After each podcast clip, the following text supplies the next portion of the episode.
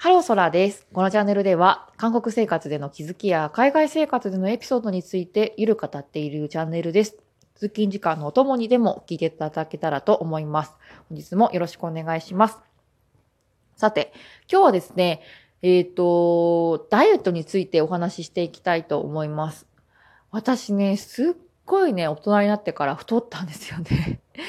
高校生の時でしょうかね、一番痩せていたのは。あの、48キロとかね、7キロとかだったと思うんですよね。身長が私、あの、当時すでに170センチを超えていたので、なかなかのスリムさだったとは思うんですけれども、それは本当に過去のね、栄光というかですね、まあ、栄光ではないですけれども、過去の何ですか？お話ですね。今はあれから何キロですか？もう本当に、とんでもないぐらいね、太ってしまって、あの、ブヨブヨです。で、とは言ってもですね、別にその、あの、BMI 指数がもうとんでもないことになってるとかっていうわけではなくて、まあ、もう平均というかですね、まあ健康体ではあるんですけれども、やっぱりね、なんかね、うん、まあね、人間なので美しくなりたい、健康でいたい、まあという欲望っていうのは、まあ、ふつふつと湧いてくるわけでありまして、あの、ちょっとね、5キロぐらい落としたいなっていうふうに思っているんですよね。そう。で、こう、とは言っても、うん、なんかね、食べないとか、そうね、もう、鬼のように運動するとかっていうのは、なんかね、ちょっと現実的ではないですよね。これね、あの、ちょっと、何ですかね。あの、こんなこと言ったら言い訳って言われてしまうかもしれないですけれども、やっぱり一人暮らしをしているわけではないので、こうね、家族がいると、やっぱり食べないとかっていう選択肢は取れないですね。あとは家族がご飯を食べているのに、私だけダイエットシェイクを食べるとかっていうのは、ちょっとね、私はあんまり、うーん、なんか、どうかなっていうふうに思うのが、自分自身が、例えば、食後に何かデザートを食べようと思った時に、えっと、一緒にね、暮らしているパートナーが、いや、自分はダイエットしてるから食べないとかってなった時に、ちょっとね、なんか悲しいなっていう気持ちになるんですよね。いかがでしょうか？そう。私はなんか食事っていうのは、一人でね、食べるのももちろんまあ美味しいとは感じますけれども、誰かと一緒にこの美味しさを分かち合ったりしてるときにちょっと幸せを感じるので、うん。そので、あの、なんか別に、あの、毎回毎回一緒にご飯を食べてもらわなくてはい、もういいですけれども、でもなんかね、一日に一回ぐらいは一緒にね、会話を合わせて、美味しいものをなんか一緒に食べてその美味しさを共有するっていう時間は結構ね、うん、大切にしている部分ではあるのでなんかねあの夕食置き換えダイエットとかありますけれども、うん、ちょっと私には向いてないかなっていうふうに思うのとあともう運動もねあの、ジムとかに通えばね、早いと思うんですけれども、やっぱり今はコロナウイルスの影響もありますし、あの、ミスな空間に行って運動するっていうのは、私はちょっと、あの、避けたいですね。そう。で、プラス、やっぱりね、あの、仕事が終わってから、あの、パートナーが帰ってくるまでの時間って、だいたい1時間ぐらいしか時間がありませんので、そうそう。とは言ってもですね、別にいいんですよ。あの、あ例えば、パートナーが帰ってくる時間を気にせずに、ジムに2、3時間いてもいいんですけれども、うん、なんかね、やっぱりね、そういう細かいね、あの、なんか、なんですか？あの、ず、なんですか？何、すれ違いっていうんですか、うん、っていうのは、なんか後々ね、こう、何かの、まあ、亀裂の原因とかになったりするんじゃないかなって私は思ってるので、そう。私はね、結構四六時中、あの、家族でも一緒にいると、あの、疲れてしまうタイプではあるので、一人の時間っていうのをすごい大切にしているんですよね。うん、なので、結構別にあの同じ空間にいても、あの、価格ね、別の YouTube を見ていたりとか、あの、することの方が多いですね。一緒に何かするっていうよりは、同じ空間にいても別々のことをしているってことが多いのでは、まあ、あるんですけれども、でもね、やっぱりね、場所までね、何ですか、別々というか、あの、例えば私が毎日のように外に出て別の友人と飲み歩いて帰ってくるみたいなね。別にいいとは思うんですけれども、でもね、やっぱね、10年後とかね、まあ、5年後、10年後、長期スパンで考えたときに、そういうすれ違いっていうのがね、やっぱりどんどんどんどんこう大きな亀裂を作ってきてしまうのかなっていうふうに私は思うので、そう。なので、あの、基本的にはね、あの、私の仕事が終わって、えーえー、と、パートナー帰ってくるまでの1時間ぐらいしか、そういう意味では、あの、何かがっつり運動できる時間っていうのはないんですよね。そう。なので、いつも、あの、近所のですね、あの、裏山みたいなところに行って、えっ、と、1時間ぐらいウォーキングをしているんですけれども、そう。あとね、ダイエットもどうしようかなっていうふうに思って。まず、あの、その、帰、仕事が終わった後に1時間、ウォーキング、裏山でウォーキングするっていうのは毎日の日課にしていて、で、あとね、今まではお昼ご飯を、あの、近所のね、美味しいパン屋さんに行って、パンとカフェラテを絶対買っていたんですけれども、それをやめる。ラテだけにする。はい。これね、パンを、あの、買わない。そうですね。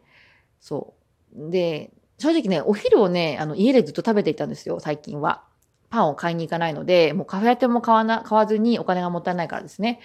あの、家に、家でずっと、あの、お昼も食べていたんですけれども、コーヒーも解決ですね、家で。でもね、やっぱりね、こう、在宅で勤務していると、本当に一日も外に出ないっていうようなね、あの、日々が続いてしまうので、お昼ね、何かを買いに外に出るっていうのは、あ午後のその仕事のパフォーマンスにもすごいね、影響してくるんだなっていうのが最近感じてることであって、なので、あの、午後の仕事、まあ、お昼の1時間で、一回外に出てリフレッシュして、午後の仕事、残り数時間、あの、仕事のパフォーマンスを、力を高めるって意味でも、やっぱり外に出て、こう、カフェラテを買いに行くっていう行為は、かなりね、意味のあることだなっていうふうに私はね、思い始めたので、そこはね、ちょっと元に戻しましたね。うん。そう。なので、お昼は基本的にカフェラテ飲みにしようかなっていうふうに思ってます。朝ごはんは毎回コーンフレークに牛乳を入れて食べています。これもね、朝もね、食べなければいいんですけれども、やっぱりね、なんかね、ずっと食べないと元気が出ないんですよね。その、ダイエットを始めて、その自分の仕事とかにね、影響が出たらね、それはね、ちょっとお給料もらっている身ですから、良くないですから、そうそう。なので、まあ、朝ごはんはね、あの、その後のパフォーマンスに影響が出ないように食べる。とは決めているんですよね。そう。夕飯は別にもう、もともとね、ご飯を爆食いしたりとかするわけではないんですけれども、普通にご飯におかずちょびっと食べるようにしていますね。そう。で、なんかね、おかずをいっぱい食べてしまうんですよね、私。あの、ご飯ちょっとにおかずをバクバク食べてしまうので、ご飯はね、ご茶碗半分ぐらいしか食べないんですよ。でも、おかずをその3倍ぐらい食べてしまうのがね、良くないと思うんですよね。そう。で、私ね、野菜でご飯食べられなくて、あの、お肉ですか？お肉が好きなんですよ。なので、お肉って言っても、魚のお肉も好きですね。その、なんか、な炭水化物って言うんですか？違うかタンパク質ですね。タンパク質がね、なんか、なんかないとね、ちょっとね、ご飯が進まないんですよね。そう。結構韓国人の方とかだと、まあこれ人種、ね、その、韓国人とか日本人と関係ないかもしれないですけど、野菜をね、おかずにご飯食べたりされる方いらっしゃって、すごいなって思ってですね。私はちょっとね、お肉とかね、ソーセージとか、何かこう、なんか肉、魚みたいなタンパク質がないとちょっと食べられないんですよね。それをね、ちょこっと食べればいいものを、ご飯の3倍ぐらい食べたりしてしまうから太るんだと思うんですよね。そう。なので、ちょっと今日からは、あの、なんか、何か、お茶碗いっぱいダイエットみたいなのしようかなって思っていて、お茶碗にご飯と、おかずも食べる分だけ、初めによそってしまって食べ過ぎを防止する。うん。これはちょっとね、やってみたいなっていうふうに思っています。今日から。そう。あと、あとはですね、ちょっともう空き時間は、ヨガマット買ったので、ヨガマットの上でストレッチとか、あとはね、あの、運動とかっていうのを、まあ、腹筋とかですね。っていうのを、まあ、空き時間が見つかったらやる。うん、結構今までは空き時間見つけたら YouTube 見るみたいなね YouTube に、あの、本当に狂ってしまっていたので、面白いですよね。なので、もうちょっとね、何か音楽を聴きながらでもいいですけれども、空き時間は基本的にヨガマットの上にできるだけこう、お尻をつけて、まあ、お尻足をつけてですね、運動するようにするっていうのは、やりたいなっていうふうに思っています。あと何かありますか？いいダイエット方法。あとね、一つ。あの、私は、とね、さっきね、あれ買ったんですよ。あの、制作ポリっていう、韓国で今流行っている、私制作ポリが、あの、なんか日本語で何て言うかわからないんですけれども、おそらくですね、青麦若葉ってやつですね。青汁ですよね。間違ってますかね？青汁の粉末みたいなものを、あの買ってたんですよ。なんかそれテレビで見たときに、これわかんないですよ。本当かどうか。あの信憑性はわからないですけれども、